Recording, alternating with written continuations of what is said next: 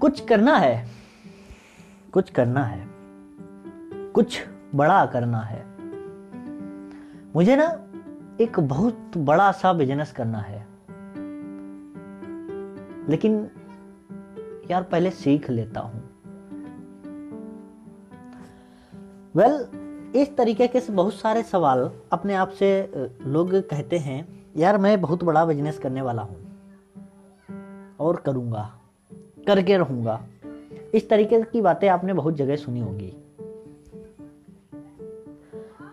कोई भी बंदा जब कुछ सोचता है तो वो कहता है, यार, मैं ऐसा कर दूँगा, वैसा कर दूँगा, ऐसा हो जाएगा, वैसा हो जाएगा।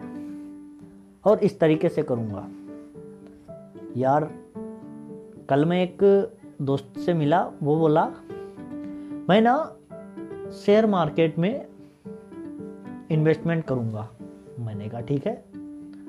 और बोला, वो मैं ना बहुत ज़्यादा बड़े लेवल पे शेयर मार्केट करूँगा। मैंने कहा, ये भी ठीक है। तो मैंने कहा, किया क्या है? वो बोला वेल मैं सीख रहा हूँ। मैंने कहा अच्छा कैसे सीख रहे हो? वो बोला, मैं यहाँ से यूट्यूब वीडियोस देख रहा हूँ और पेड कोर्सेस भी कर रहा हूँ, ये कर रहा हूँ, वो कर रहा हूँ उसने बहुत सारी चीज़ें गिनाई। मैंने कहा, ठीक है, बहुत बढ़िया किया।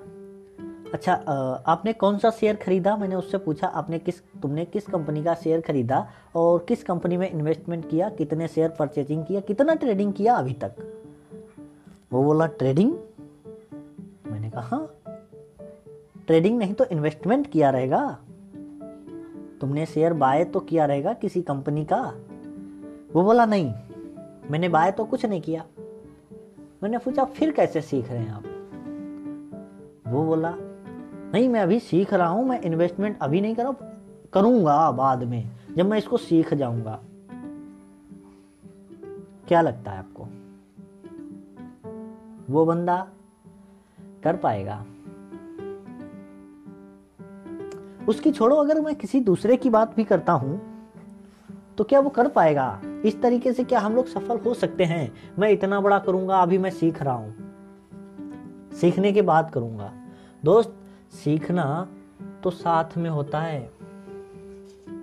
जब आप कोई चीज़ सीखते हैं तो आप उसको एक्चुअल में कर रहे होते हैं, तभी आप उसको सीखना कह सकते हैं।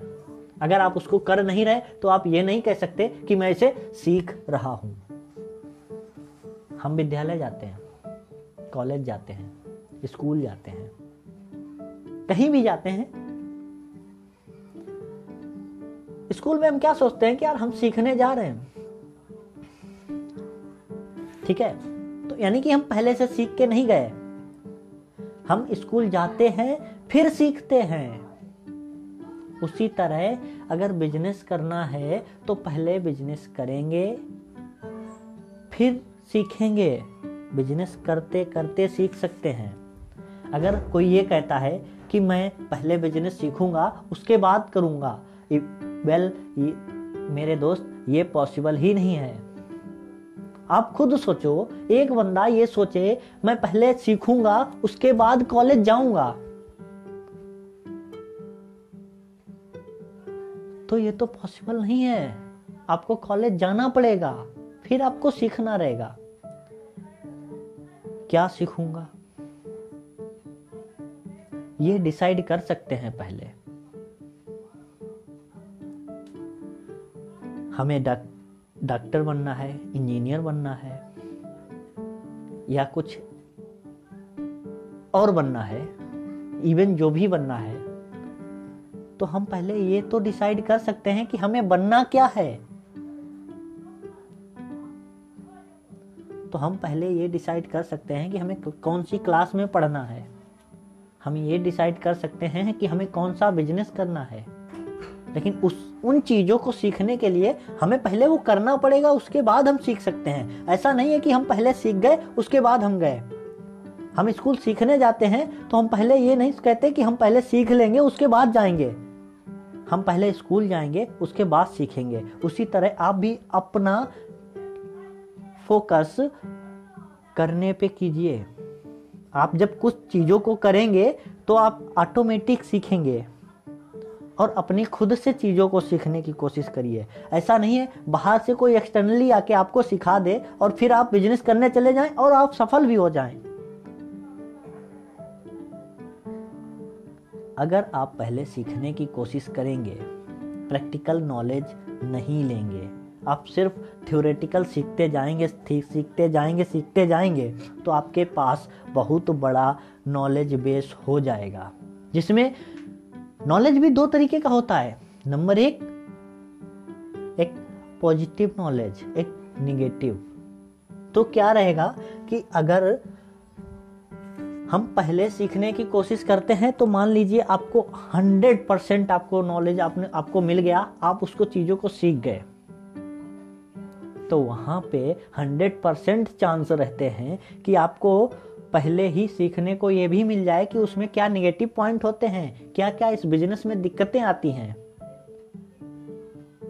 और आप को जब ये पता चल जाए, जाएगा, पहले से ही कि इसमें क्या क्या दिक्कत आती है तो आप के चांस 90 से पचानवे परसेंट बढ़ जाते हैं कि आप उन गलतियों की वजह से, उन दिक्कतों का सामना करने ना कर पाने की वजह से आप वो बिज़नेस स्टार्ट ही नहीं करेंगे।